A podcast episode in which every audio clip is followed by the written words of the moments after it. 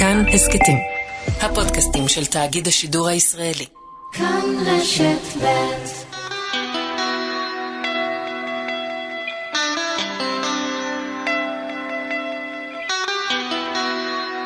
צהריים טובים וחג מצות שמח לכם באשר אתם.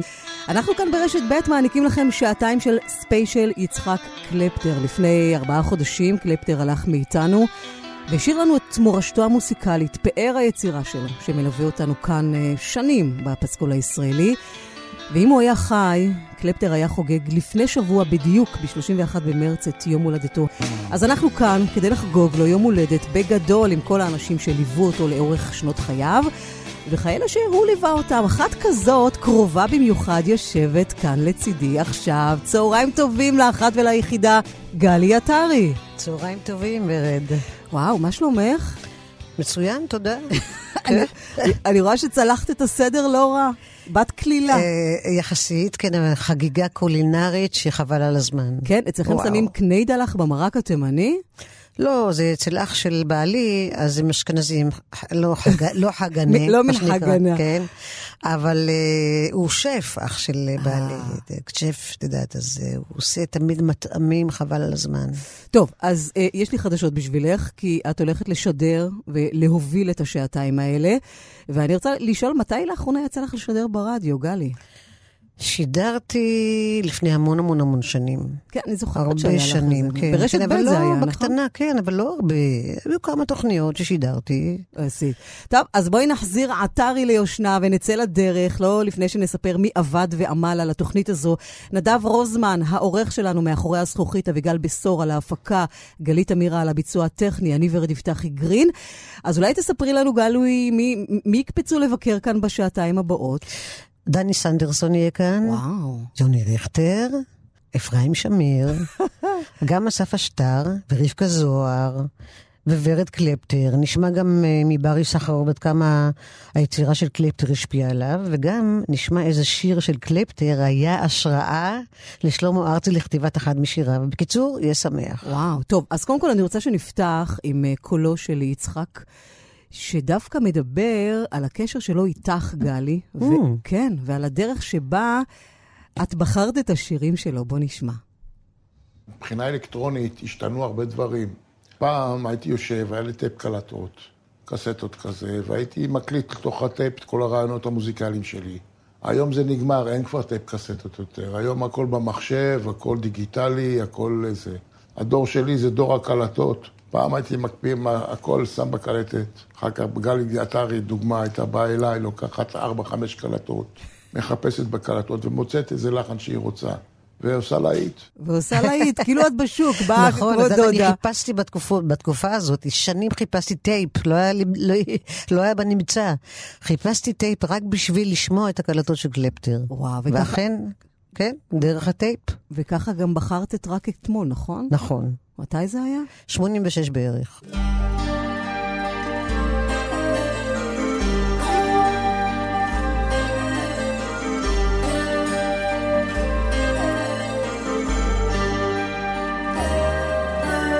רק אתמול דרכי הייתה ברורה לי, כן. לכאורה משלתי בחיי. מישהו צחק עליי, מישהו אולי משתעשע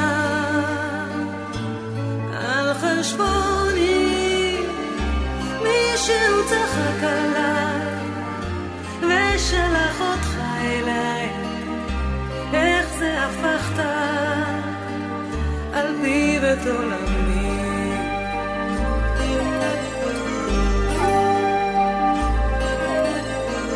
אתמול. החופש כה קסם לי, כן. לכאורה הכרתי את עצמי. לא יודעת את נפשי זוהר אנושי. בעת ציפני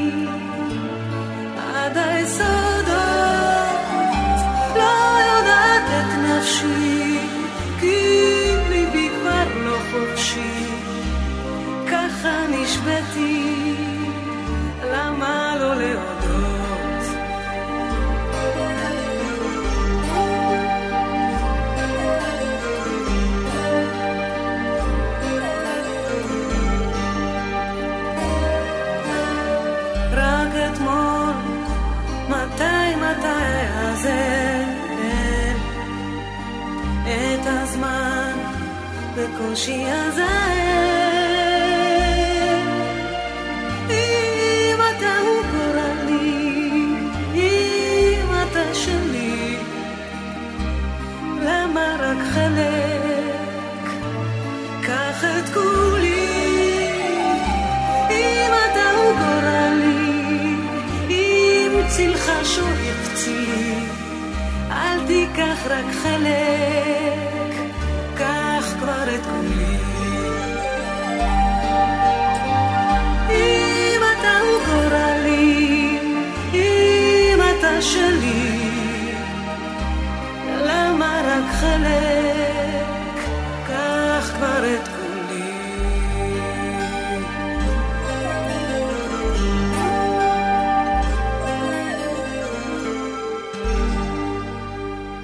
וואו, וואו, וואו, איזה להיט אה, אדיר. טוב, תובילי מעכשיו, גלי עטרי, השידור שלך. נמצא איתנו. האורחים על הקו. היי, דני?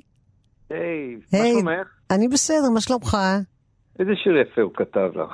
נהדר, רק אתמול, כן, למי- ומה שאת אוהבת, מה שאת כמובן. אוהבת, ואת אה, סוף העונה, שאתה יודע, לחן אה, היה מלודיסט ענק.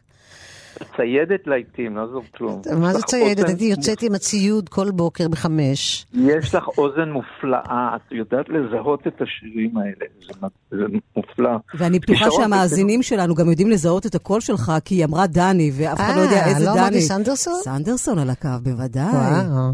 טוב, דני, נו. נו, מה, אז אה, אנחנו מדברים על איש מאוד מוכשר. איש מאוד מוכשר, מלודיסט ענק, גיטריסט ענק, אתה בטח יודע. ותשמע, כל פעם הייתי פשוט אמ, חופרת לו כל איזה שנתיים, נגיד, מגיעה אליו הביתה עם כל הקלטות האלה, סוחבת אותם. ותמיד חיפשתי את השירים האלה שהרגשתי שקלפטר כתב אותם לא בצורה מגמתית, כמו שהוא התבטא. יש שירים שאני כותב מגמתי, ויש שירים שאני כותב מהלב. אז הקפדתי, כאילו, זאת אומרת, זה מה שתפס אותי. השירים הרגשיים האלה יותר שלו. ומה זה מתנה, מתנה לכל החיים. מדהים. דני, כן, כן. ספר לנו על הרגע הראשון שאתה אה, פוגש את אה, קלפטר והחיבור ה- הכל כך גדול שלכם, אה, ארוך השנים אה, בכוורת. אה, היינו ללא גיטריסט נוסף, כלומר בעצם כ- כוורת כמעט הייתה שלמה מבחינת כוח אדם. אה, יוני הצטרף אה, וחיפשנו גיטריסט שאכן שמענו על אה, יצחק קלפטר, שמענו, הוא היה סוג של אגדה בצ'רצ'ילים. צ'רצ'ילים. הוא בא אלינו כבר עם מטען מפואר, אז כך שההחלטה הייתה פשוטה וקלה. ובעצם אתה היית גם גיטריסט, אז איך הייתה החלוקה?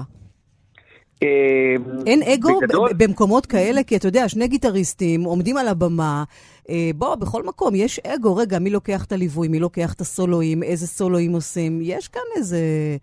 לא, אה, לא, זה הסתדר. הלהקה הייתה מאוד קבוצתית, גם בהחלטות וגם בחלוקה של הסולואים, אם זה אפרים שר את, כך יפה, שדרך אגב גם גידי ניסה לשיר וכן הלאה.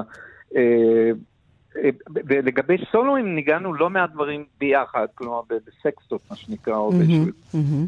סוג של קולות, ואת הדברים הטכניים המהירים יותר, הוא, זה יצחק לקח על עצמו, הוא טכנית הוא היה באמת אה, מעל כולם שם. טוב, עכשיו...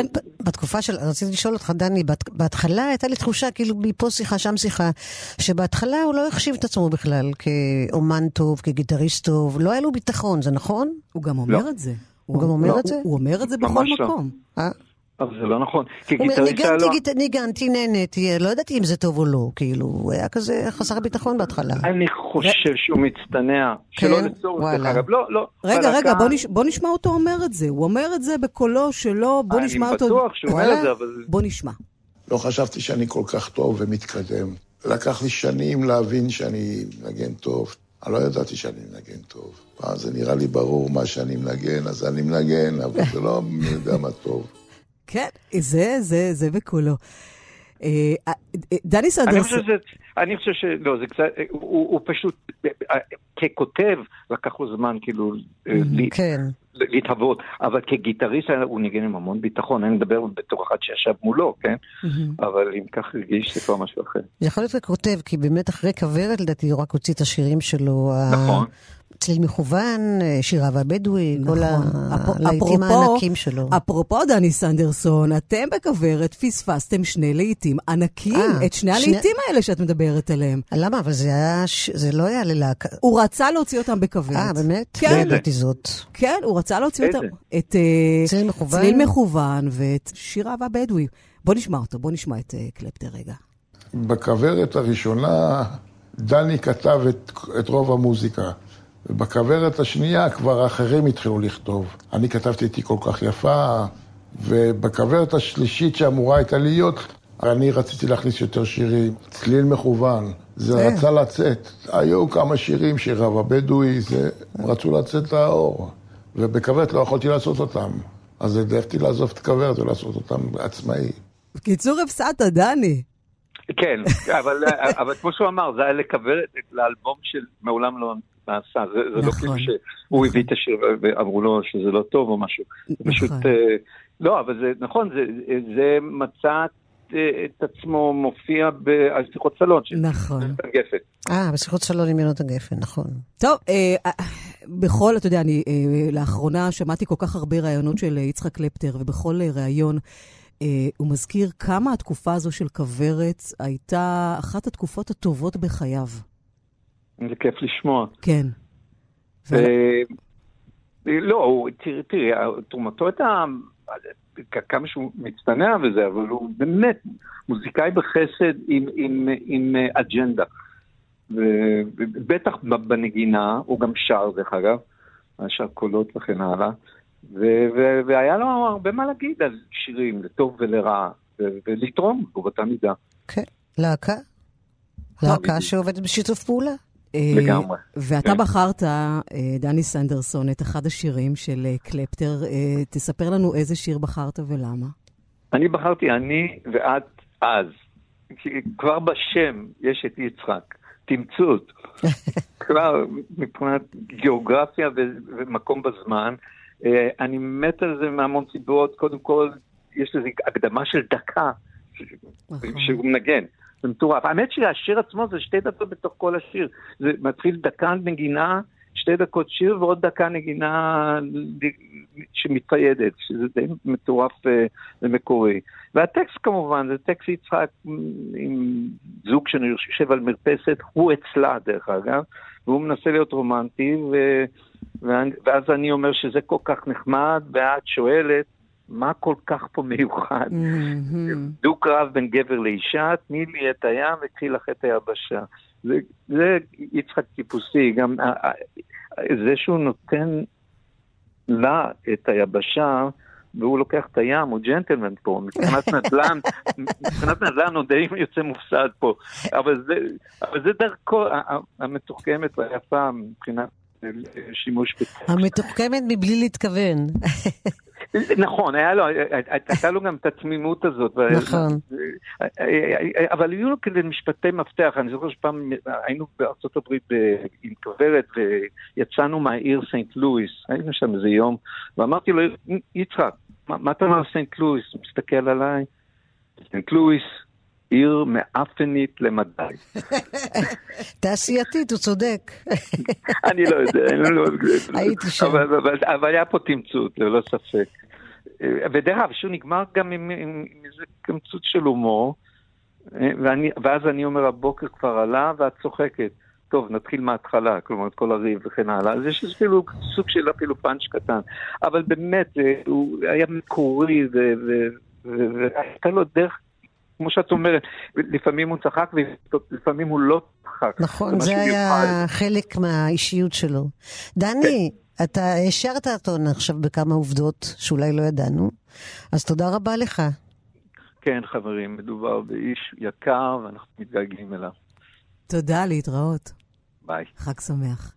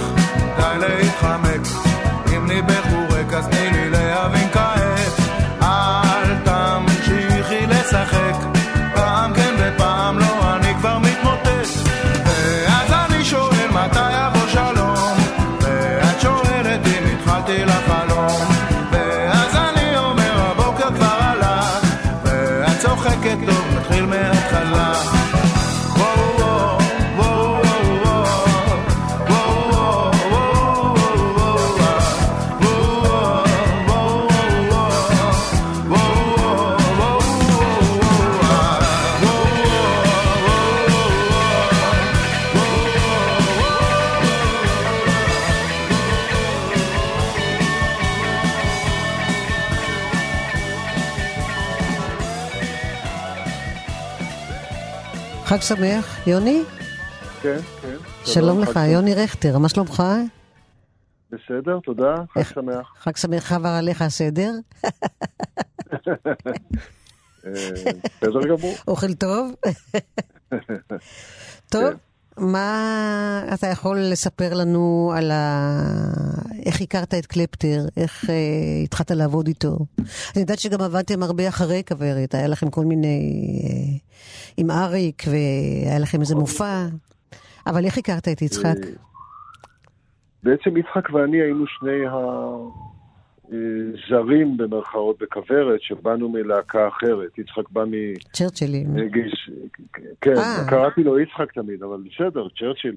אה, בא מגייסות השריון ואני מתותחנים, מהלהקות הצבאיות, ושאר החברים היו בלהקת הנחל. אז uh, בעצם uh, שנינו ככה הגענו, בסוף. ולקח לנו זמן להסתגל ולהכיר את האנשים ואת המוזיקה. ואני זוכר שהייתי נוסע איתו באוטובוס uh, לסנדרסון שגר אז בסביון. זאת אומרת, הכרתי אותו, כמובן ידעתי מי הוא, אבל אישית הכרתי אותו ב- בלהקת כוורת. ו- אהה. והיינו גם, אני חושב שדי התיידדנו, לא נהיינו חברים קרובים, אבל היה לנו קשר אה, ממש מצוין. בכל הנסיעות של כוורת תמיד הייתי איתו בחדר, אם היינו בחו"ל ודברים כאלה. או, אם ככה, היה שותף ל- שלי. לשם אנחנו רוצים להיכנס? למקומות האלה. לא, הסתדרתם? לא, אה, אני לא אספר מה קרה שם. אה, זהו, אז ככה הכרנו, וכמובן הקשר הלך והתהדק, כי היינו בלהקת כוורת, זה היה שלוש וחצי שנים של 24 שעות ביממה. ובהמשך עבדנו באמת בהקלטות של אריק איינשטיין, לקחתי אותו כגיטרה, גיטריסט, והיה גם פרויקט שנקרא הכל זורם בגלי צה"ל, מהמם. והיה, היו הרבה דברים ש, שאני נעזרתי בו, ואחרי זה הוא גם נעזר בי. וככה המשיך בעצם עד שהוא קצת התחיל לפרוש מפעילות, או... יוני רכטר, קח אותי לסיפור, לאנקדוטה קטנה. אתה אומר שאתם הייתם ביחד והייתם בחדר ביחד, והיית צמוד אליו, ומן הסתם היית אחד האנשים מתוך הלהקה המחוברים אליו יותר. קח אותי לרגעים אה, אנושיים שלו וסיפורים מעניינים שאנחנו לא מכירים. אה, ראשית, לא חושב שהייתי יותר קרוב אליו מאחרים, אני חושב שרק אה, יצא פיזית שהייתי איתו יותר זמן, אבל היינו די חברים ככה שווים כולם, לא היו איזה חברויות, מהמם.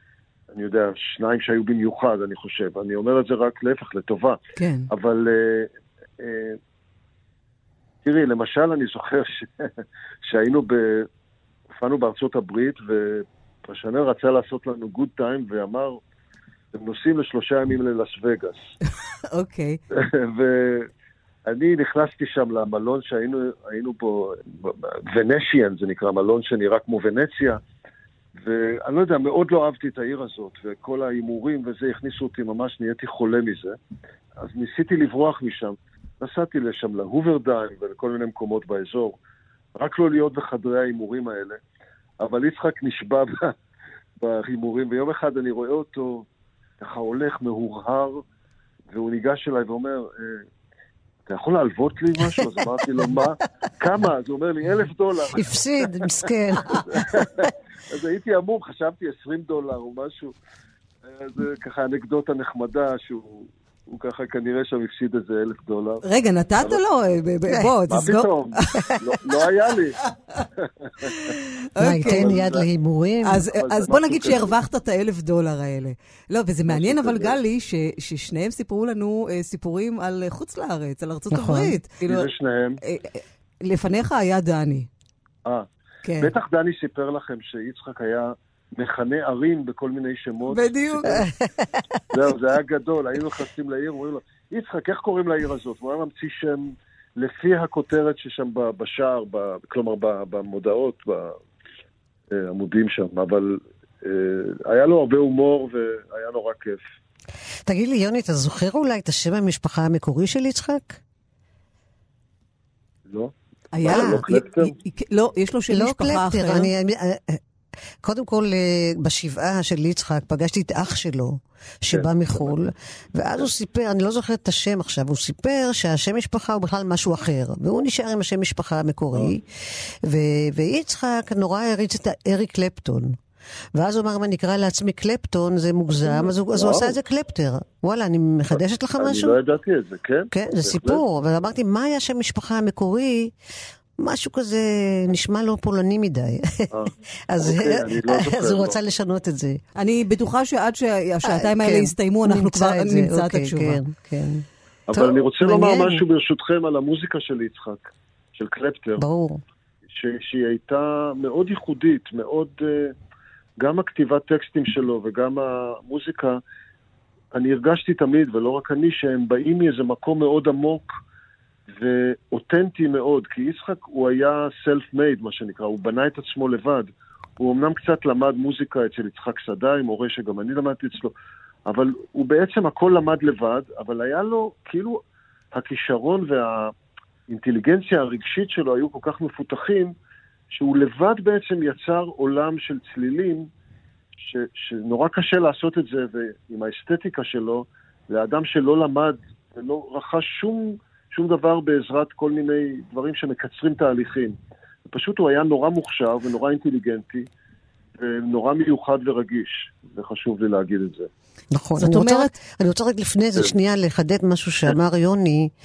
אה, יצחק תמיד היה אומר שהנגינה, המוזיקה שהוא כותב, זה המפלט שלו. זאת אומרת, הוא לא רק היה יושב ואומר אני צריך לעבוד, אלא כל פעם שהוא היה במצב רוח לא טוב, מדוכא,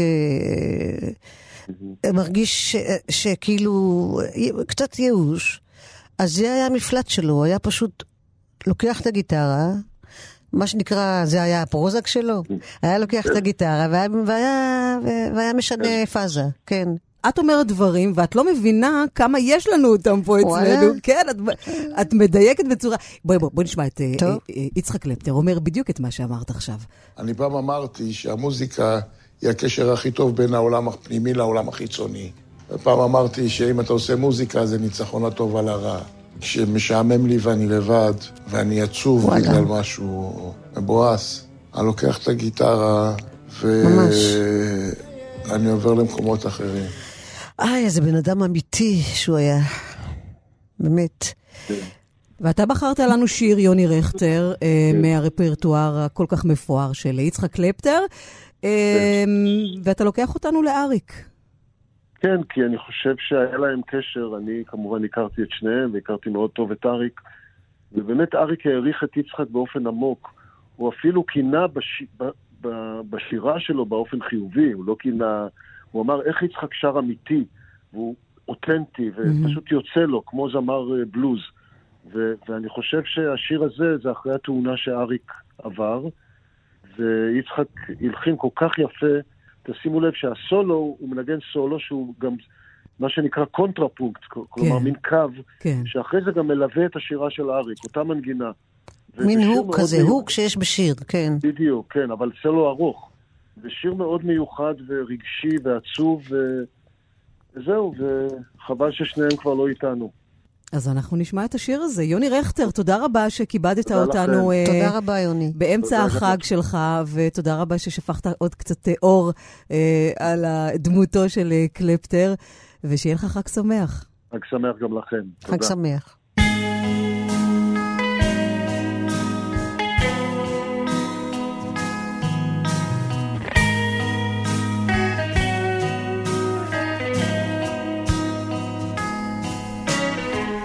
החיים עוד לא חזרו למסלולם. לא. הפצעים עדיין לא הגלידו. אולי זה יישאר כבר לעולם. אולי צריך לתת לזה עוד זמן. מה יהיה ימים יגידו? אולי צריך לתת לזה עוד זמן. זמן.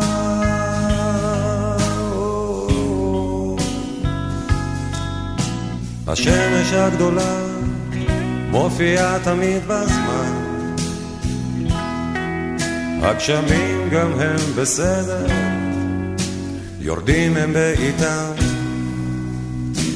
עולם כמנהגו נוהג, שוקק בעצלתיים. אבל משהו בלב זועק חזק אל השמיים. החיים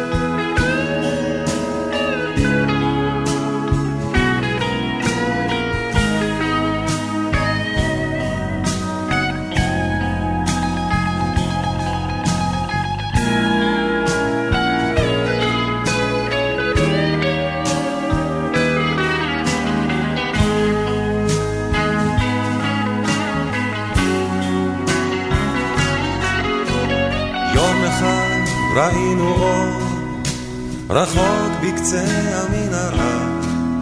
נקודה קטנה זוהרת מאירה באש קטנה. התקרבנו לאיתנו מסרבים להאמין. מלאכים עמדו בפתח שרים אשרי המאמין. החיים עוד לא חזרו למסלולם לא. הפצעים עדיין לא הגלידו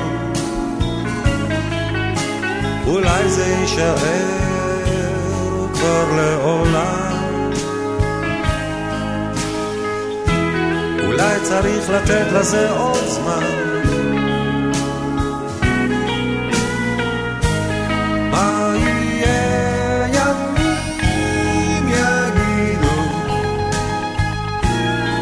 צריך לתת לזה עוד זמן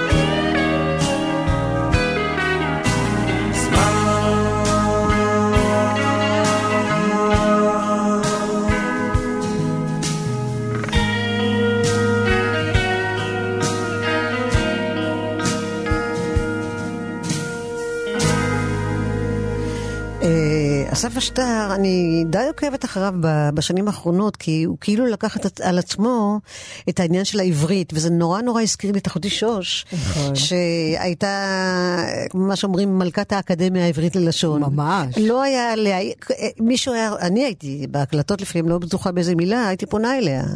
והיא הייתה פשוט בשבילי עברית אה, מהלכת. אז אה, חשבתי על זה המון, שאם היא הייתה נגיד איתנו, אז היא הייתה...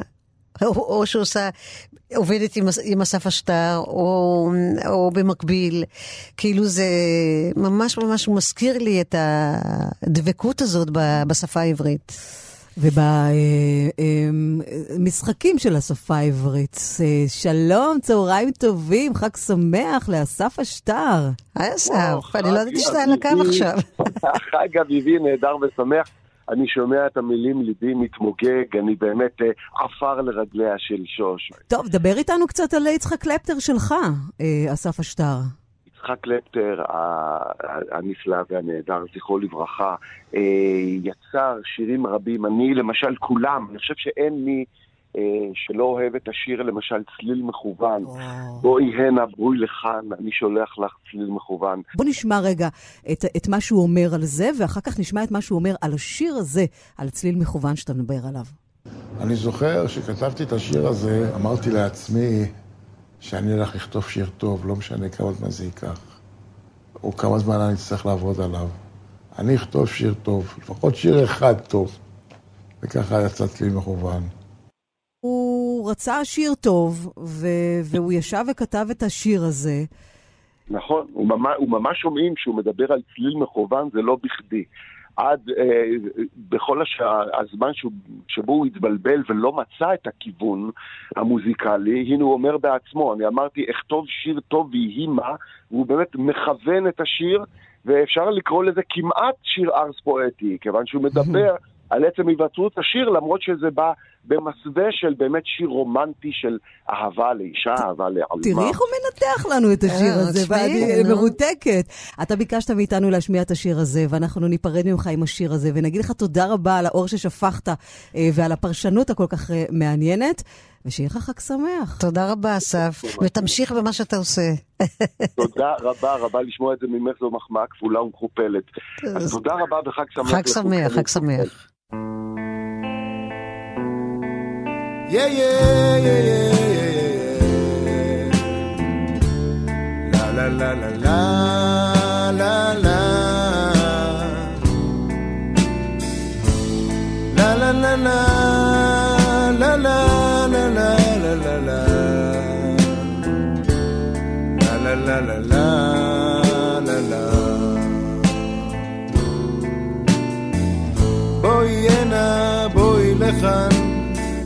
אני שולח לך צליל מכוון, אחרי שנים של חוסר ודאות.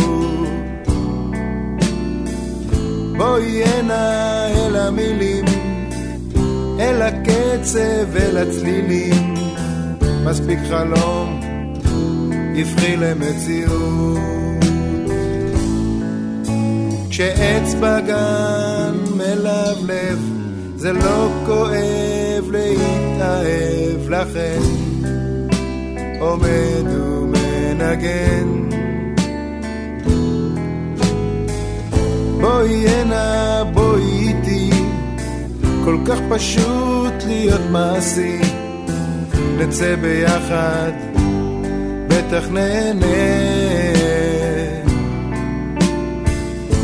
שוברת לבבות קטנה אני שבור ללא תקנה, וזו סיבה מספיק טובה, אז בואי כן.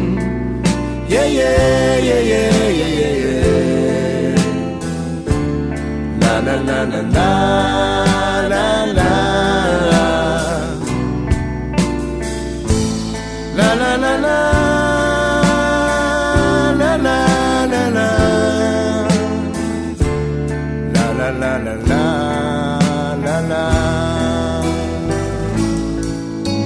כשעץ בגן מלבלב זה לא כואב להתאהב לכן עומד ומנגן. בואי הנה בואי לכאן. אני שולח לך צליל מכוון. אחרי שנים של חוסר ודאות שוברת לבבות קטנה. אני שבור ללא תקנה וזו סיבה מספיק טובה אז בואי כן. יא יא יא יא יא יא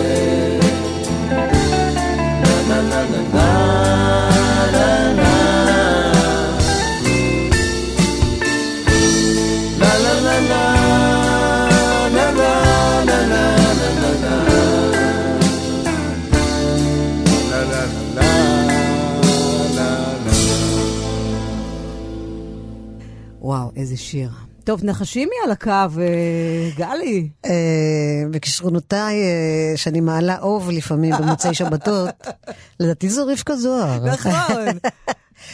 רבקה. היי, חמודה, מה שלומך? אני בסדר גמור, תודה. מה שלומך? מצוין, תודה לילה. יצחק כתב לך אחד מהשירים היפים שיש, שזה הלאה. נכון. עם מסר מדהים, צריך ללכת הלאה. נכון, ולא להיכנע. נכון. המילים היו קודם של קובי לוריה, ואז אה, נפגשתי בדירתו של יצחק, והוא לקח את הגיטרה והתחיל לשיר. והשיר הזה באמת מאחד היפים והמעודדים, שקהל חש את זה בליבו בכל פעם ששרים את זה. יש פה חיבור נהדר בין הטקסט של קובי לוריה ללחן של יצחק, שהחיבור ביניהם מעצים את השיר עוד יותר. בדיוק, זה תמיד ככה שהלחן מעצים את המילה. כן, הלאה, צריך ללכת הלאה. איזה שיר. כן, ולא להיכנע. נהדר. אנחנו גם נשמעות דמות. ספרי לנו על. הקשר ככה בקצרה, על, על, על, על הרגע שבו את פוגשת את יצחק קלפטר, ואולי סיפור קטן מהיחסים שלך עם המקצועים. אני, אני פגשתי אותו מעט מאוד, אבל הפגישה הראשונה זה היה משהו של אדם נעים מאוד, הייתי אומרת תמים. וטוב לב. זאת הייתה ההרגשה. נכון, אני רוצה רק להוסיף, אמיתי, נטול כן. פוזה. בחיים שלו לא הייתה לו מניירה אחת. נכון, אין, אין לו, שום מסחרה לא הייתה. נכון. מה שראית זה מה שראית. בדיוק. בקסם של אדם. רבקה זה, זה זוהר, המוזיקה שלו. תודה שכיבדת אותנו אה, באמצע תודה החג. לכם, תודה לכם. להתראות, חג תודה רבקה שמח. וחג שמח. כל טוב, חמודה, ביי ביי.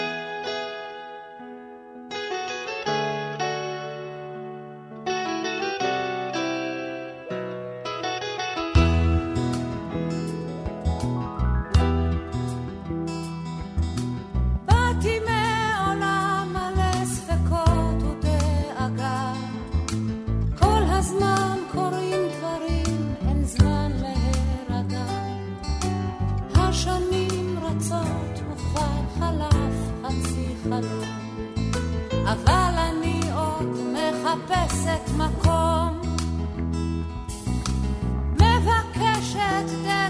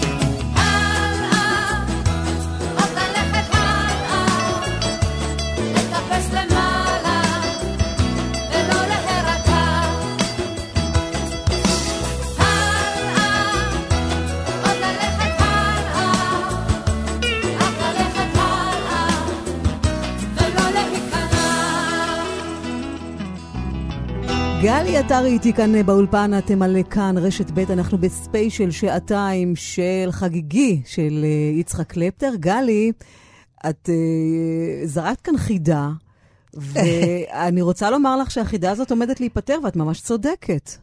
כן, זה סיפר לי אח שלו. נחשי מי עונה לנו על החידה הזאת. ורד קלפטר כמובן. נכון. ורד, ורד כן, קלפטר. מה שלומך? את לא מתגעגעת אליי.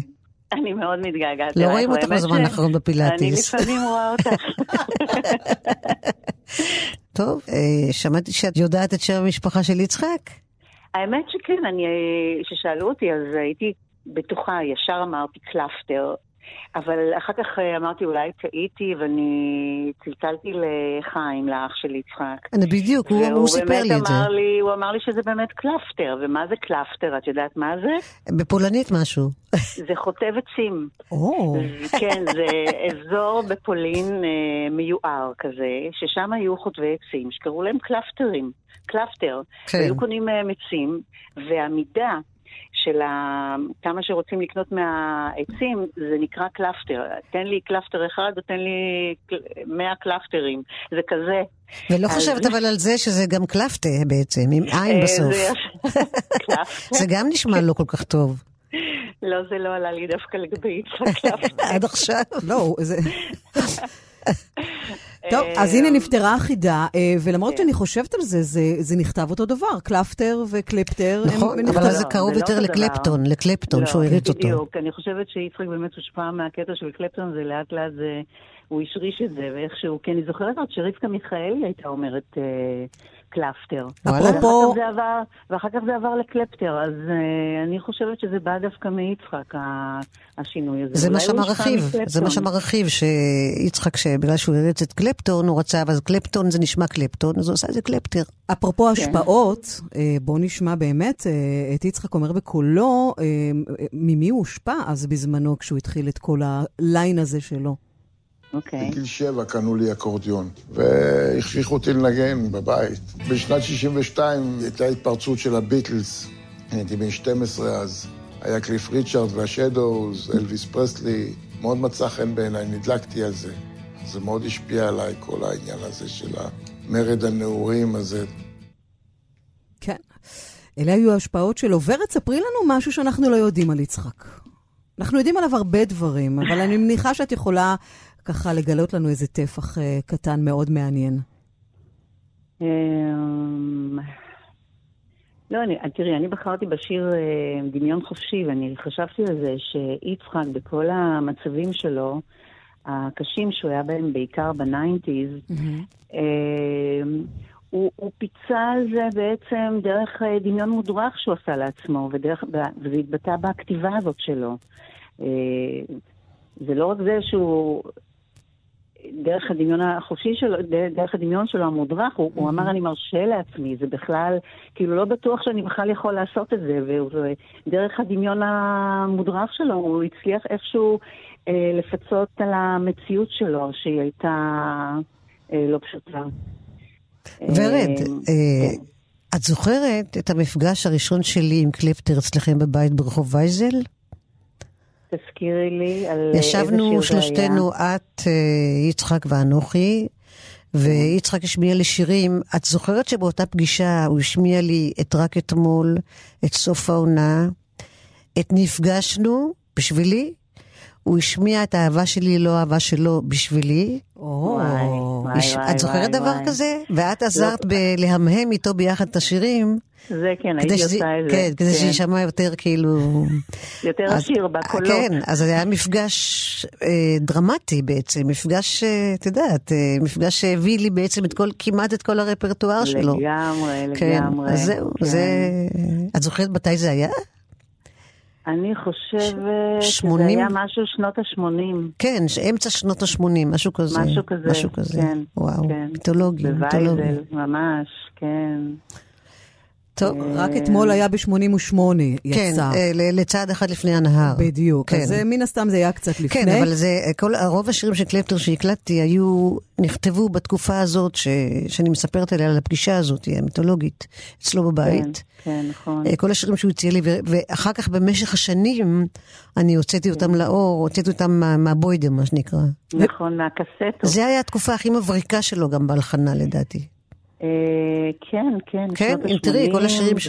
כן. ובזמן שאת אוספת את השירים שלך ומוציאה אותם, יש מישהו אחר, זמר אחר, שמקשיב לרדיו ושומע את דמיון חופשי, את השיר הזה, בזמן אמת, ובזמן אמת נוחתת עליו ההשראה לכתוב שיר אחר שלו.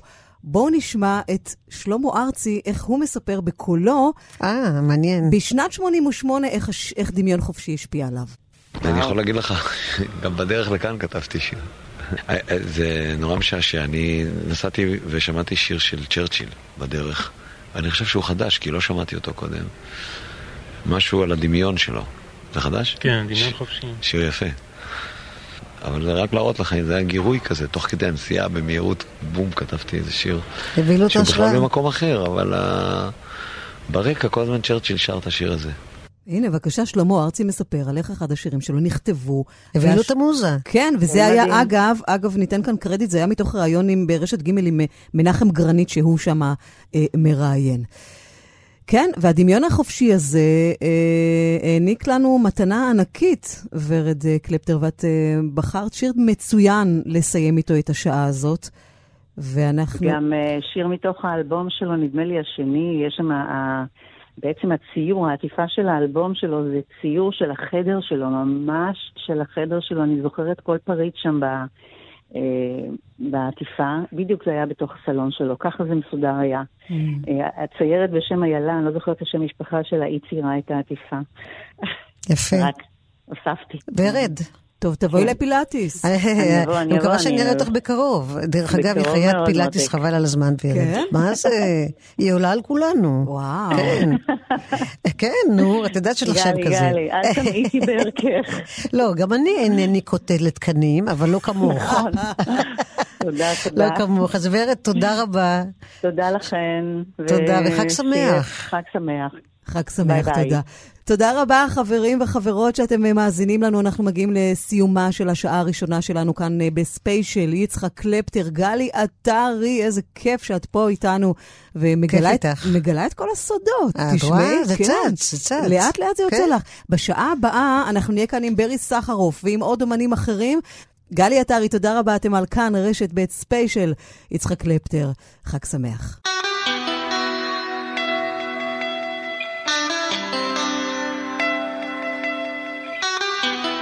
שלום לכם, צהריים טובים וחג מצות שמח לכם. אנחנו כאן ברשת ב' עם השעה השנייה של אה, ספיישל יצחק קלפטר. לפני ארבעה חודשים הלך מאיתנו, אם הוא היה חי, היה חוגג לפני שבוע בדיוק, ב-31 במרץ את יום הולדתו, ואנחנו כאן אה, לחגוג לו עם כל החברים ועם גלי עטרי, האחת והיחידה.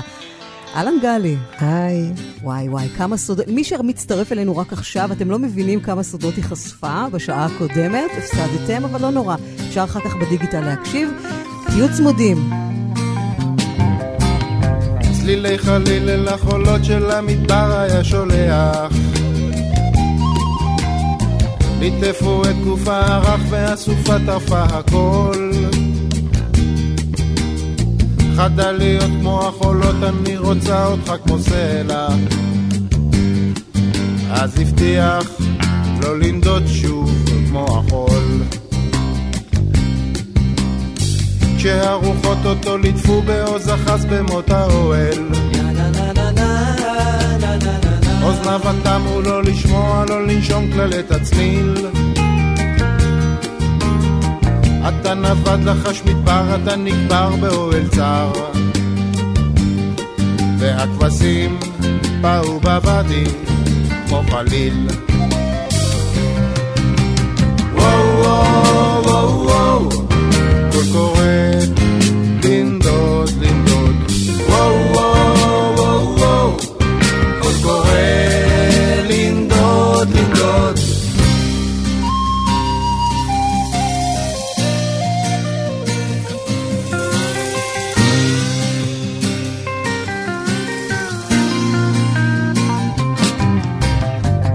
שפרצו השיטפונות שכח את כל מה שהבטיח. אל הצלילים של החליל הושיט ידיים בסופה. במחול טירוף בין קנה הסוף נסחף שיכור כמו חול ברוח. גם הסלעים פרסו כנפיים כמו ענווה וכשחזר שוב על סוסו להעמיק את מות האוהל. על היריות היא בחוטים ובצבעים מילים רק מה? ברוך שובך בוגד, איך עוז היטב במות האוהל.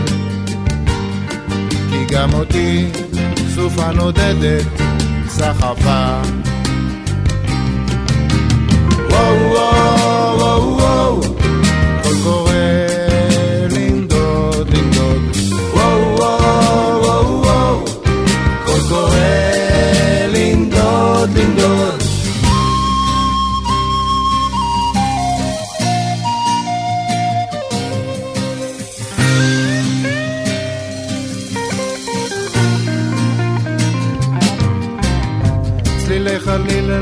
אל החולות של המדבר היה שולח. ליטפו את גופה הרך והסופה טרפה הכל חדה להיות כמו החולות אני רוצה אותך כמו סלע אז הבטיח לא לנדוד שוב כמו החול. וואו וואו וואו וואו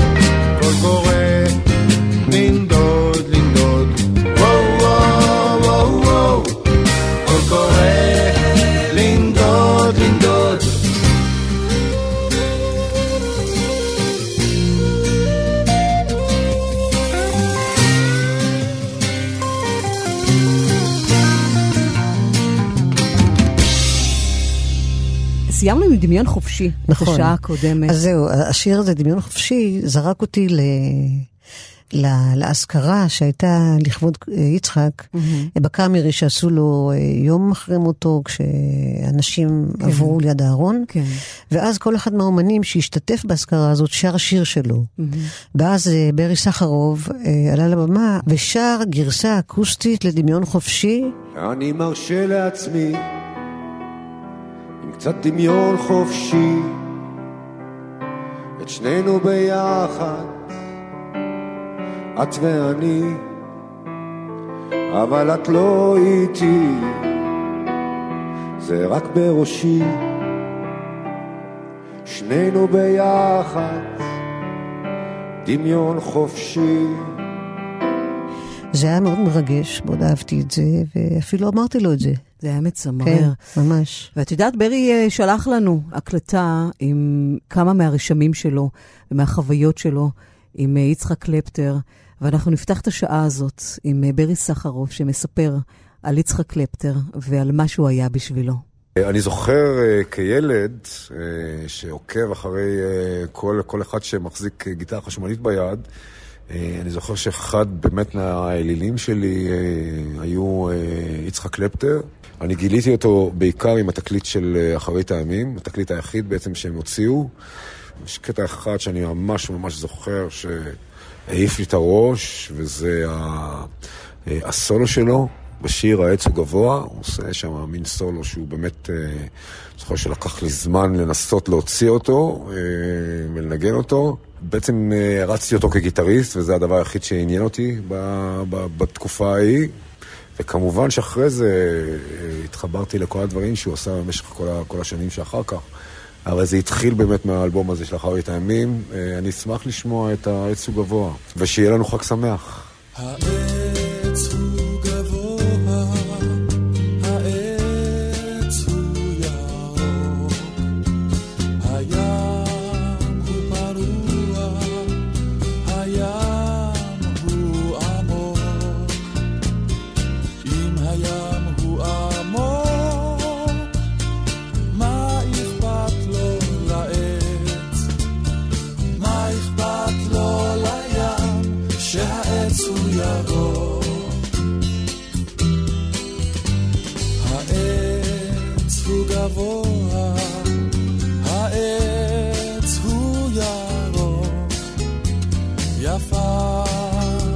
before.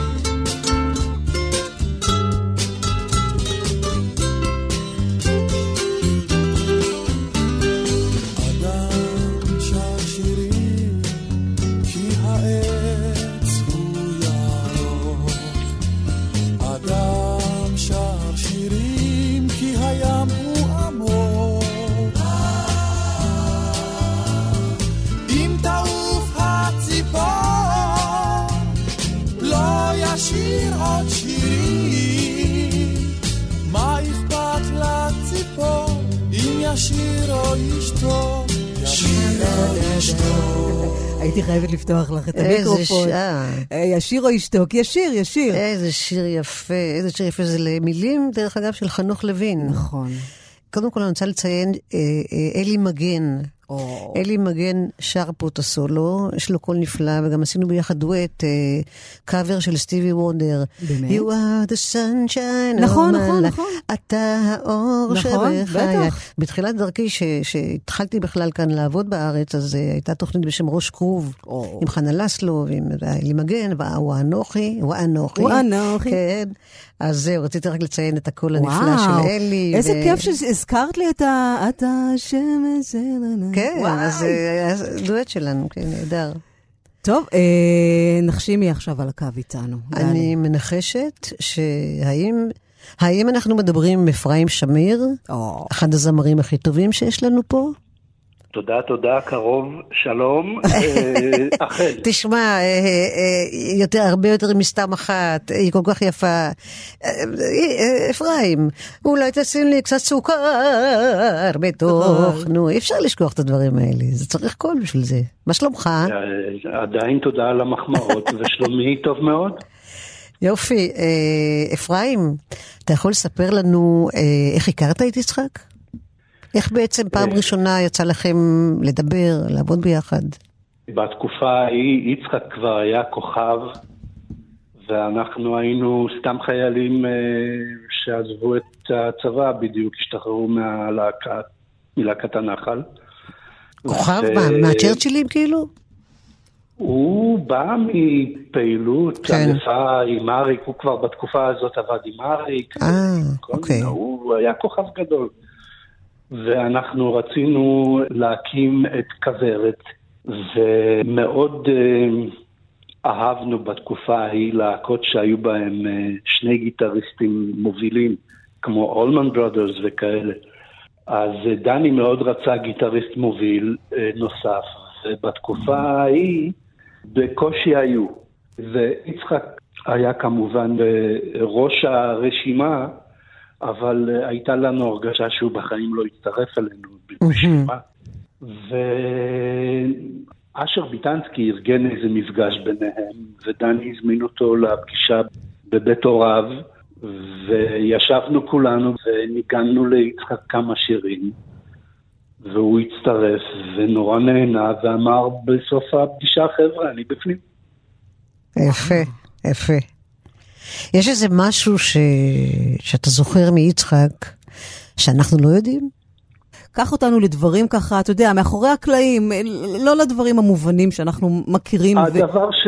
הדבר שהכי זכור לי זה שבתקופת המלחמה, ביום הכיפורים, נסענו בעקבות הכוחות אה, לצד השני של התעלה. אה, תוך כדי תכלס קרבות, ונסענו בתוך ממש דונגל, זה היה שקט מתוח כי הייתה שמועה שהקומנדו המצרי מסתובב בצד אה, חיילים, mm-hmm. ואנחנו נסענו במין פולקסווגן דאבל קבינה כזה, בלי mm-hmm. נשקים ובלי כלום, גם לא ידענו לתפעל נשקים. anyway, היה שקט מתוח וכזה ממש שקט מתוח. ואז פתאום יצחק מתוך השקט הזה אומר, יא, הנה חתול. כל כך... כל כך מתאים. אה, לא, בבקשה, לא, אני רואה חתול, אני לטובתו, משם אולי המשפט הזה. הוא כזה אמיתי, את יודעת. יצחק היה בחור מאוד תמים, והיה לו לב תמים, והוא ראה הכל כמו ילד, אה, ש... בגר, אבל כמו ילד, וכל, וחתול באותו רגע הרשים אותו נורא באמצע הג'ונגל. כמו ילד שמגלה את העולם. זה כמובן המילים של יונתן גפן אה, אה, לוקח את הזמן. וסוף העולם, שם הייתם ושם החתול היה, ו... וזה לוקח אותנו לסוף העונה, השיר שבחרת, של גלי. Mm. תראי, יצחק כתב אה, שירים רבים נפלאים ונהדרים. אני התבקשתי לבחור אחד. ושמעתי את השיר הזה ב- לפני כמה זמן בביצוע של מאיה, איך? אורנה קינן? לא, לא. אה, אה, אוקיי. האמת היא שלא כל כך הכרתי את השיר. ושמעתי את השיר. רגע, שנייה, הלסת שלי נפלה והגבה כן, של גלי עלתה. עלתה, כן, הימנית. אני מבין, כן. הימנית. הימנית. הימנית, הגבה הימנית שלה עלתה. באמת לא הכרת את סוף העונה? לא הכרתי. גלי, בוא נשיר. לפעמים, לא, הכרתי את השיר, אבל לא ידעתי שזה שלו. אה, אוקיי. אה, נרגענו. אז, כי מסתבר שחלק מהשירים שהוא כתב לאחרים, אני לא זיהיתי שזה שלו. אז סוף העונה לא ידעתי שזה שלו, וכששמעתי את הביצוע של מאיה, הם ציינו שזה של יצחק וזה. אז זה, זה נורא הפתיע אותי, וזה שיר יפהפה, וזה שגלי שרה אותו וגם נמצאת בפאנל המראיינים, זה בכלל צירוף מקרים... אה, היא לא בפאנל המראיינים, זו התוכנית שלה. אני פה, אני לא פה עושה נכון. פאנלים, אפרופו פאנל. לא, לא, זו תוכנית של ורד, ואנוכי אורחת כאן. באולפן, פשוט באולפן. טוב, חברים. בנות, בנות. זה משהו שאפשר לפתור אותו אחרי אין לנו אלא לסיים עם השיר הנפלא הזה, את השיחה הזאת. תודה רבה, אפרים. תודה, אפרים, ואני מתכוונת לכל מילה, כל המשפחה שלנו חולה עליך. תודה, תודה, נשיקות. נשיקות.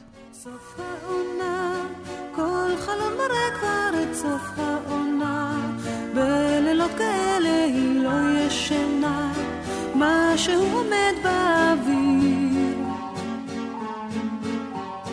פרק נגמר, כל הסימנים שהקיץ עבר, יש לה הרגשה שהעצב מוכר, שוב הגיע סתיו אל העיר.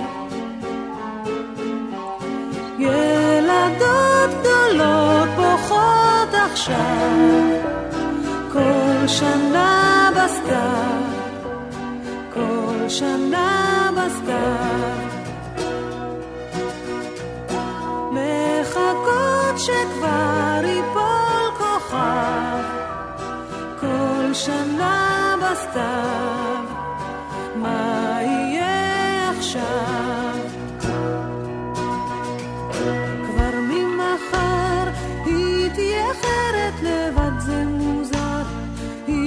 אולי תבין שמדי מאוחר, שום דבר חשוב לא קרה. שוב עננים, עוד מעט הגשם בינתיים שתיקה, עוד מעט הקשת דממה ארוכה, שבע השנים הבאות.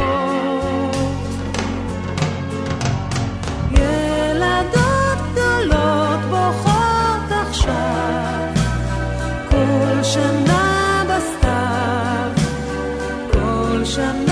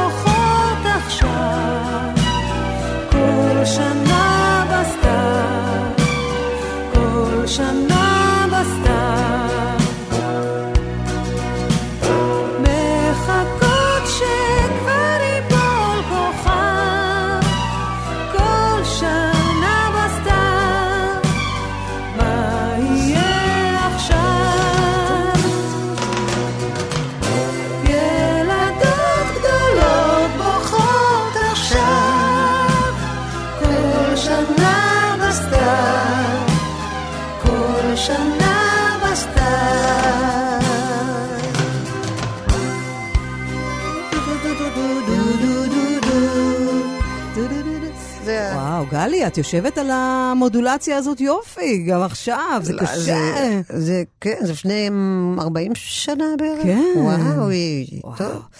תשמעי, אני חייבת לספר לך משהו. כשהשיר הזה יצא, סוף העונה, סיפר לי דני רובס. אני נוסע באוטו שלי בכביש, ב- בהיghway, ואז פתאום אני שומע את השיר הזה פעם ראשונה. אני כל כך נפעמתי ממנו, אומר לי, שאני עצרתי בצד. וואו. והייתי חייב לשמוע את זה עד הסוף, להירגע ולהמשיך לנסוע. די. והוא גם אמר לי, אני לא זוכרת בדיוק איזה שיר, נוסד בעקבות אהבה, הוא אמר לי שזה נתן לו השראה לשיר שהוא כתב. של ורדינה כהן. נדמה לי שזה השיר הזה, כן. אני נוסעת כן, נתן לו איזה השראה לזה. פשוט, כן, כן. זו מחמאה גדולה ליצחק. טוב, את לא יודעת מי על הקו עכשיו. לא, מי? אלון. אלון עולה? אלון. אלון עולה? עולה, עולה, עולה. ארצ'יק? ארצ'יק. אוקיי. על הקו. שלום לכם. היי, שלום אלון, מה לכם, שלומך? שלום לכן, כן. נכון, מה אה, שלומך? אני בסדר גמור. כן. בסדר גמור, תודה רבה. אה, אנחנו פה, אתה יודע, מדברים על יצחק, ורציתי לדעת אה, אם פגשת אותו בכוורת פעם ראשונה, או שיצא לכם לעבוד ביחד. אני יודע שאחרי זה יצא לכם לעבוד ביחד, הייתם, העליתם איזה מופע, נפגשנו, נדמה לי עם אפרים גם, שרצתם איתו אה, אחרי כוורת. אבל לפני כוורת יצא לך לפגוש אותו, או רק בכוורת? אה, אני חושב ש... אה, אה, אה, אה, הנה הנה השיר שלו שבחרתי, קוראים לו אה, כבר לילה בוא- בואי נישאר, Mm. שר את זה גידי גוב. ולמה אני בחרתי אותו? כי אני השתתפתי בה- בה- גם בהקלטה כבסיסט. אה, אה, אבל זה כמובן שהיה אחרי כוורת. כן. אחרי כוורת, אוקיי. אם פגשתי אותו לפני, חברתית לא, ממש לא, ולא... לא מקצועית גם. אני, אני לא, לא חושב, אני לא חושב שפגשתי אותו. טוב. אה, זאת אומרת, מגיל 23 אני מכיר את יצחק. כן, בטח שמעת עליו קצת קודם וזה, ואז... אה, בוודאי, בוודאי. ואז שיתפתם פעולה בכוורת וגם אחרי כוורת. יש איזה משהו ש...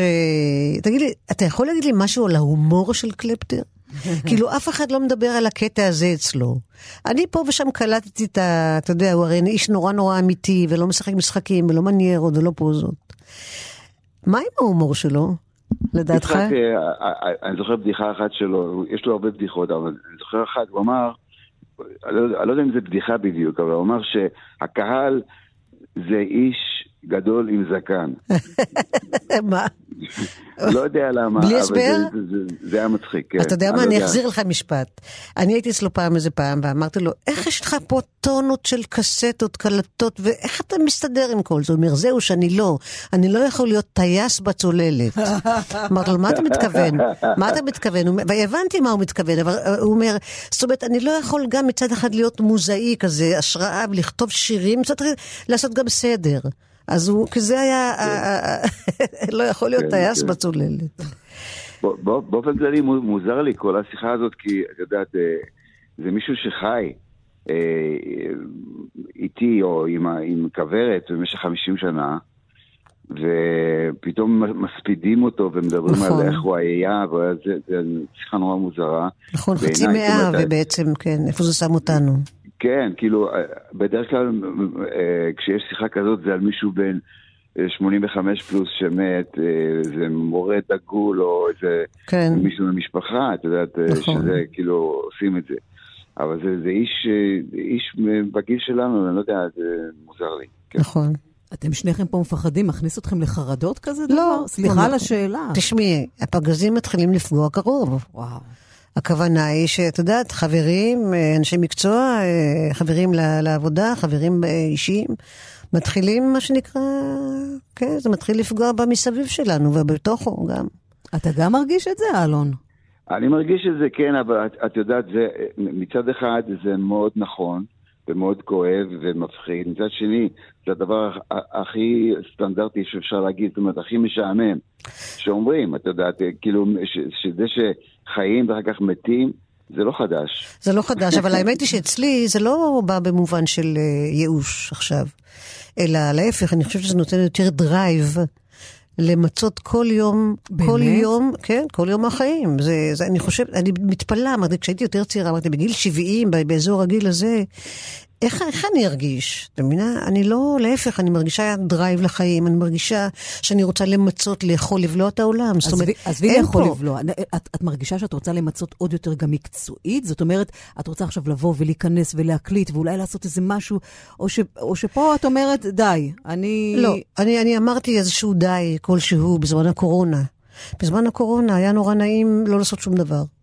וגם לא לצאת להופעות באיזה ואן לאיזה מקום, את יודעת. אה, היה בזה משהו מאוד מנחם, מאוד רגוע, מאוד לא חרדתי, כאילו אין, אין פה על מה להתרגש יותר מדי, לטוב ולרע. ואז באיזשהו שלב, אחרי הפסקה כזאת גדולה, אה, אמרתי, מעניין איך אני ארגיש בלי זה, בלי העבודה, בלי המקצוע. אבל אה, ב- לפני שנה בערך, הרגשתי שאם ציפיתי שיהיה לי שקט, בגלל שאני קצת אאוט, חצי רגל אאוט, אז ההפך, היה לי כזה אי שקט, והרגשתי שעדיין לא עשיתי מספיק. ושאני כן רוצה ללכת, וכן רוצה לעשות עוד, ולחדש, ו- ולהמשיך, להמשיך את ה... יש לי עוד הרבה מה לומר ולעשות, ככה אני מרגישה. וואו, איזה כיף לשמוע, כן, כן, גלי. אה, אלון, כן. בוא נישאר עם מה שבחרת. בסדר, אה, כבר לילה בואי נישאר, של גידי גוב, שבו אני מנגן בס גם, אה, ואני זוכר איזושהי אנקדוטה מה, מההקלטה הזאת. אני, אני בדיוק באתי עם מאיר פניגשטיין, שגם ניגן בהקלטה, ב- באנו מבוסטון כי היינו תלמידים בבית ספר, והייתי כולי ב- בתוך הדבר הזה של ג'אז ושל אקורדים מסובכים וזה. ובהקלטה אה, אמרתי ליצחק באיזשהו שלב, אולי תעשה פה, תשים אקורד אחר, תשים את האקורד הזה. והראיתי לו את האקורד. ואז הוא חשב לרגע, ב- ב- בכל- בכל הרצינות, ואמר, תעשה את האקורד הזה בתקליט שלך. כל כך זה כל כך יצחק. נכון. כן. טוב, כן. אז אה, תעשה בתקליט של... איזה אקורד זה היה, אגב? סתם ככה שהיא... בטח איזה 7, 9, 13 מהאלה, לא? בדיוק, שבע. אה, כתבת לי, כן. איזה- אקורד זה היה? אתה זוכר? לא, אני לא זוכר. לא טוב. אז אנחנו נישאר עם גידי אה, ועם הבאס שלך ועם השיר היפהפה הזה שבחרת לנו. תודה רבה, חג שמח. כן, חג ש- חג שמח, אני, אני רוצה להגיד ש, שחשבתי על זה שאנחנו, אתה יודע, התח- התחלנו עם יצחק, זו תוכנית על יצחק, ועברנו לעצמנו כמה שאנחנו מבוגרים, והפחד נכון. של הקיום וכל הדבר הזה. זה משהו שהוא אופייני בשיחות כאלה. כן. נכון. טוב. חג שמח. יפה. חג שמח, תודה רבה. חג שמח, אלון, ביי. תודה, ביי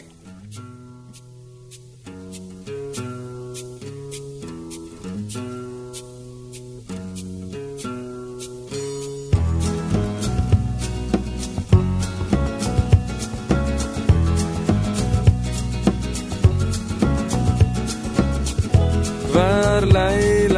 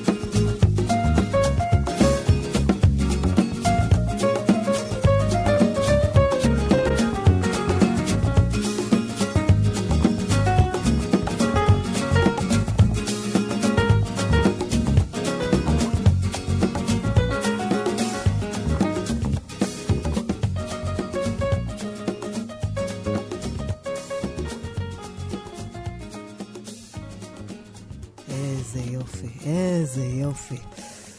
בואי נישאר. טוב, אנחנו לא יכולים להישאר פה לנצח, אה, אבל יש לנו עוד כמה אה, אורחים על הקו. אני רוצה להפתיע אותך, בסדר? זה לא משהו להפתיע שתכננו. אותי. כן, כן, כן, זה לא משהו שתכננו, אבל אה, סיפרת סיפור. ואני אמרתי, רגע, אני לא יודעת, אני רוצה להתקשר לבחור לבדוק אם, אה, אם כל זה אמיתי. ובואי תגידי, חג שמח לדני רובס. לא נכון. כן. שמח. היי, דני. בסדר, מה שלומך? חג שמח. תמיד, תמיד, תמיד נעים לשמוע ממך ואותך. תודה. בקיצור, אה, אתה כמובן מאזין לרשת ב', ואתה שומע את הסיפור של גלי, וגלי מספרת על זה שאת סוף העונה אתה שמעת לראשונה בדרכך ברכב, ועצרת כי, כי, כי השתוממת מהשיר.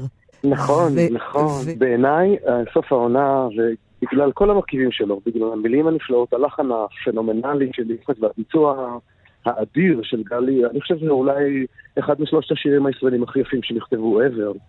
זה שיר פשוט מושלם. יש משהו במקצב שלו, בתנועה שלו, בכוח שלו, בשבירות שלו, בפגיעות שלו ובחוכמה המוזיקלית שלו, שתמיד פשוט מוציא אותי מדעתי מרוב אושר. פעם ראשונה כששמעתי את השיר הזה, זה, וזה מקרים נדירים. בדרך כלל אני מקשיב למוזיקה באוטו בהנאה. כשאני עוצר בצד הדרך את האוטו, אני יודע ששמעתי masterpiece, וזה בפירוש. בפירוש כזה השיר הזה. זה שיר מדהים. איזה יופי, הוא דייק אותי, זאת אומרת, אה, לא המצאתי. ממש לא, ממש אה, לא לא. שכחתי את זה, את הסיפור שלך, שפגשת אותי וסיפרת לי את זה פעם ראשונה. תשמעי, זה, זה פשוט באמת, זה, זה יוצא דופן. אני, הלחנים של יצחק באופן כללי, אה, אני עבדתי הרי עם אריק סיני, וגם לא הוא כתב כמה לחנים, ותמיד... מלודיסט ענק הוא היה, ענק. מלודיסט נכון, ענק. מלודיסט פשוט עצום, הוא היה, היה מהמהם כזה עם הגיטרה לתוך קלטת, בטח גם את קיבלת מלא מלא כאלה. מלא מילים, מילים ג'יבריש. כאלה, כן. כן, וזה כל כך יפה, ויש משהו כל כך פשוט, ויחד עם זה כל כך מתוחכם מוזיקלית, שכשאתה שומע אותו אתה חושב שזה נורא נורא פשוט, ואז אתה מנסה לנגן את זה, ואתה מבין את החוכמה המוזיקלית. ואת הגיטריסט הנהדר, ש, שדרך הנגינה של הגיטרה גם מעביר את הלחנים, וזה פשוט יופי צרוף, וכשזה מתחבר לזמרת פנומנלית כמוך, אז... הופה. לא, תשמעי, יקירתי, את יודעת מה אני חושב עלייך? אמרתי לך את זה בפנייך. שבחו כן. של אדם צריך להגיד בפניו בעיניי. תודה רבה.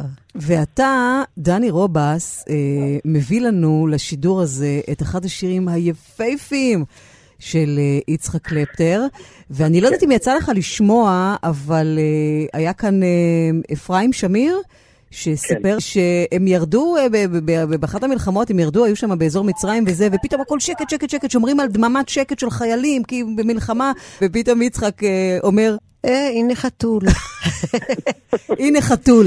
אפרופו, אני יכול לשמוע את הקול שלו ממש כשאומרים את זה. כן. אה, אני רואה... בחרתי את, אה, אני בחרתי את לוקח את הזמן.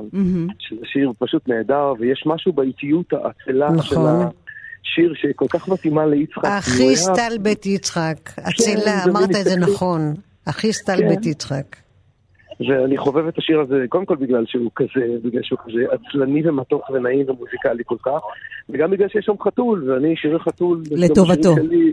כן, חתולים לטובתנו ואנחנו לטובתם באופן כללי. דני רובס, תודה רבה, אה, חג תודה רבה שמח. חג שמח. ו- דני, איזה כיף שהפתעת אותנו, אותי. תודה רבה, חג שמח. ושיהיה לך חג שמח. אה? תודה, תמשיכי להביא לנו המון שירים יפים. תודה, גם אתה.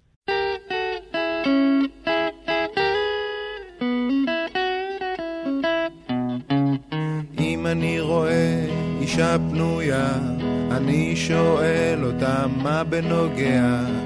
אם שואלים אותי מה השעה, אז אני טוען שאני לא יודע. אם אני רואה גנב, אני נגנב איתו. ואם אני רואה זמן בסביבה, אני לוקח אותו, לוקח את הזמן, כן. אם בסיבוב ניגש אליי שוטר, אני מושיט לאזיקים את הידיים. אם מתחשק לי לא להיות עצוב, אז אני נוסע לכיוון ירושלים. אם אני רואה חתול, אני לטובתו.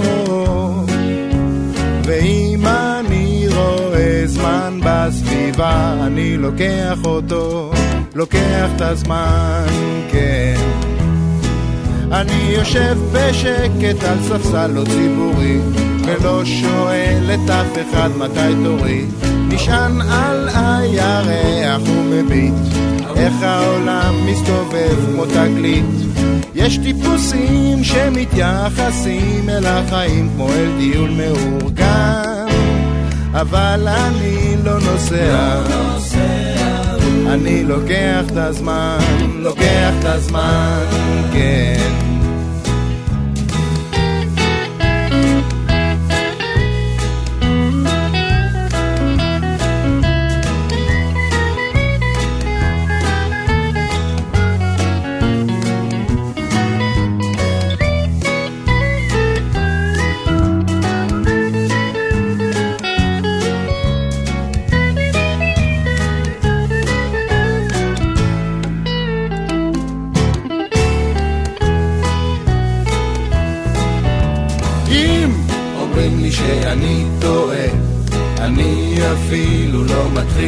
להתווכח. אם מספרים לי שהתחילה מלחמה, אז אני מיד עובר לצד שמנצח.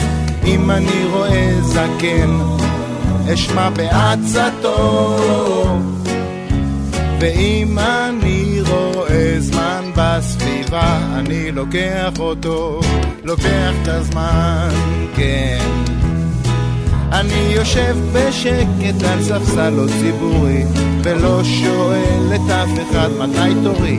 נשען על הירח ומביט, איך העולם תגלית. יש טיפוסים שמתייחסים אל החיים כמו אל טיול מאורגן, אבל אני לא נוסע. אני לוקח את הזמן, לוקח את הזמן, כן. יש טיפוסים שמתייחסים אל החיים כמו אל טיול מאורגן, אבל אני לא נוסע, לא נוסע, אני לוקח את הזמן. לוקח את הזמן. כן, תנו לי קצת זמן. לימור ביו, זאת גלי, מה כן. שלומך? היי גלי, מה שלומך? חג שמח. חג שמח גם לך. לך ולכל המאזינים. זה נחמד, כאילו את צלצלת אליה עכשיו, ואמרת, שלום, מי זאת? לימור? לימור ביו, זאת את? אה, מה נשמע? אני בכבודי ובעצמי. לא, זה יצא ככה, אבל... בסדר. אני הכרתי את לימור אה, בשבעה של יצחק קלפטר אצלו בבית. ולימור, אה, כך הסתבר לי, הייתה איתו בקשר אה, בשנים האחרונות שלו. ו... חמש שנים. כמה שנים? ארבע שנים? חמש. חמש, והיית באה אליו כל יום הביתה בעצם, נכון? נכון מאוד. כן. את אז... היית- את היית העוזרת האישית שלו. כן. את צמודה, את... אני- הייתי צמודה אליו, הייתי חברה טובה, עוזרת, חברה טובה, אני אני מגדירה את זה כחברה טובה. הייתי איתו כל יום, בחגים, בשבתות, יום אחד, לא- אולי יום אחד החסרתי, את יודעת. אה, אבל אה, הייתי צמודה אליו, כן, הוא היה החבר הכי טוב שלי, היה ונשאר. כן, וגם ביום, ביום שקרה מה שקרה, אז גם כן אה, דיברת איתו שעתיים קודם, והלכת לעניינייך, ואחר כך הבנת שקרה מה שקרה, עצב בהתגלמותו. את זאת שמצאת אותו בעצם. כן, נכון. כן, אבל אני מעדיפה קצת לא להיכנס לזה, זה, זה קשה לי, אוקיי, אוקיי. ברשותכן. סבבה, בסדר גמור, אנחנו יודעים את. האמת. כן. כן. אז אה, את יכולה להגיד לי איך פגשת את יצחק? פעם ראשונה שפגשת אותו? כן, כן, אני פגשתי אותו ב-2018, במרץ, שהוא היה מאושפז. אה, הוא היה בשיקום, שהוא היה בשיקום. אה. פגשתי אותו, ודרך חב- חברה משותפת, עירי וולקה, שהיא גם זמרת. כן. אה, וזהו, מאז, אה, כמו ש- כמו שיצחק אומר, היא לא עוזבת אותי, והוא לא עוזב אותי. זה המילים של אבא שלי. עזרת לו גם לנהל את כל ענייניו המקצועיים, נכון? הוצאתם גם לאחרונה ספר מהמם. אני כן, אני, אה, אה, יורם סימנטוב היה, הוא, ה- הוא הראשי, אני זאתי שככה גם דחפתי ושיווקתי. אה, את יודעת, גלי, את קיבלת את הספר. נכון, קיבלתי מתנה ממך, תודה רבה. אני, אני, אני רק רוצה, ספר יפה אני נורא. רק רוצה להזכיר לך, לימור, שאני עוד לא קיבלתי את הספר, אהה. שיהיה כתוב אה, בפרוטוקול. חכי, חכי. אבל את יודעת עליו. כן, כן, בוודאי, ראיינתי אותו גם אז בזמנו על הספר הזה. אה, אה, אה, לימור, אם, אם את לא היית שם באיזשהו מובן, כנראה שהספר הזה לא היה יוצא, נכון? וזה היה אחד הדברים שיצחק היה מאוד מאוד גאה בהם. אה, כן, אני, אלה, את יודעת, לא אומרים שבחו של אדם בפניו, אבל זה בזכותי ובזכות יורם סימנטוב, אבל אני זאתי שיותר דחפתי, את היית המנוע שהפיק את הדבר הזה. כן, גם זה וגם אה, כל הכתבות בעיתונים, אני זאתי שדחפתי אה, לא מעט, בוא נגיד. זה היה גם ספר מאוד יפה, עדיין. כן, תשמעי, זה שירים של יצחק קלפטר, אי אפשר, אפילו שזה יהיה בתוך נייר עיתון. שירים של נכון. יצחק קלפטר, אי אפשר שזה לא... אפילו בתוך נייר עיתון, אבל גם הספר מעוצב מאוד יפה. כן, נכון, ספר מקסים ומאוד מרגש, ו... זהו, אני, אותנו- אני זכיתי, בוא נגיד. קחי אותנו לרגע אחד אה, שבאמת אה, זכית בו, ושאת יכולה לשתף אותנו מהימים האחרונים של אה, יצחק קלפטר. זהו, אה, קשה לה קצת. כן, מאוד. שנייה. אני הייתי יושבת עם יצחק, אה, והיינו שומעים אה, לא מעט רדיו, במיוחד שירים עבריים, וכל פעם שהוא היה שומע שיר שלו, הוא היה אומר, הוא כל כך היה מאושר, כמו ילד קטן שקיבל, את יודעת, אה, פרס, זאת אומרת פרס, כמו ילד קטן. הוא היה כל כך מאושר מזה שמשמיעים אותו וש... ושיש לו הכרה, והוא אומר, אני יודע שאוהבים אותי. יצחק מושמע המון, מושמע הוא המון. מושמע, הוא עדיין מושמע המון. כן. אני יודעת. לימור, שאלתי אותו כן, לא, כן. לא פעם, אה, איזה שיר הוא באמת מתחבר אליו? כי את יודעת, יש את התשובה אה, אה, הקבועה, גלי, את בטח מכירה כולם, היו בניי, ואני קשה כן. לבחור. את יכולה לשים את היד לפי התגובות שלו באמת, אה, גם אה, על כל, הוא השמעות? אמר- הוא אמר על השיר, אה, השיר שעוד לא נכתב, זה מה שהוא היה אומר. נכון. אבל, אבל לא פעם, פעם אחת ככה הייתה לנו שיחה, מהמון שיחות ש- שהיו לנו. הוא מאוד אהב את השיר אה, אה, עד עולם מחכה. הוא היה מאוד גאה בו. הוא היה מאוד מאוד. גאה בו. כן, ו... והוא גם היה גאה בשיר השיר אהבה בדואי, כן. ובסוף העונה. סופה. ש- מעניין מי... ש- זמרת אנונימית. זמרת אנונימית. לא, אנחנו לא? מכירים, לא יודעים, לא יודעים. מישהי, כן, מישהי אסף אותה בטרמפ. מישהי, חמודה. זכיתי, זכיתי, לימור, זכיתי אה, כן, אנחנו כולנו לעבוד עשרות שנים עם הבן אדם הזה, עם המוכשר הזה. כולנו איבדנו אה, גיבור תרבות, אבל אני איבדתי חבר. אני חושבת נכון. שגם גלי איבד איבדה חבר. לא כמו ש... כן, את יודעת. אני איבדתי חבר, את החבר הכי טוב שלי, הבן אדם הכי חשוב שהיה לי בחיים. אה, אני רק יכולה לשמוח שבשנים האחרונות שלו, היה לו מישהו שהיה צמוד אליו וער לכל תחושותיו. שאכפת לו. וער לצרכיו.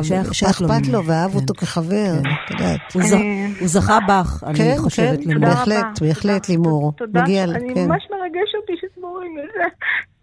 בסדר. וואו. אה, תודה. תודה שאת אה, היית שם כדי לתמוך ולהחזיק את האיש הכל כך מוכשר הזה. ו- עשיתי מה שיכולתי, ו- באמת. ולאגוד את היצירה שלו לכדי ספר מפואר, לימור ביו, ואנחנו נסיים עם ה... תודה שהיית שם בשבילו. כן. נקודה. נסיים עם השיר תודה שאת לכם, בחרת. תודה לכם. איזה שיר בחרת? האהבה שלי לא אהבה שלו, אני מאוד אוהבת את השיר הזה. תודה רבה, חג לימור, חג שמח. שמח, חג שמח. חג שמח, נשיקות, תודה ולא רבה. לאכול הרבה מצות. תודה רבה, חג שמח.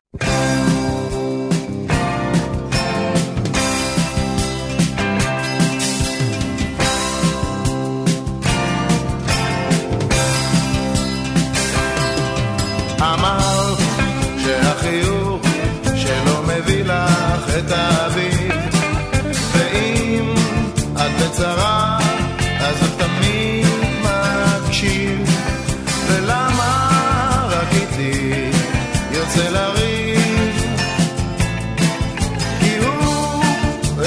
אחד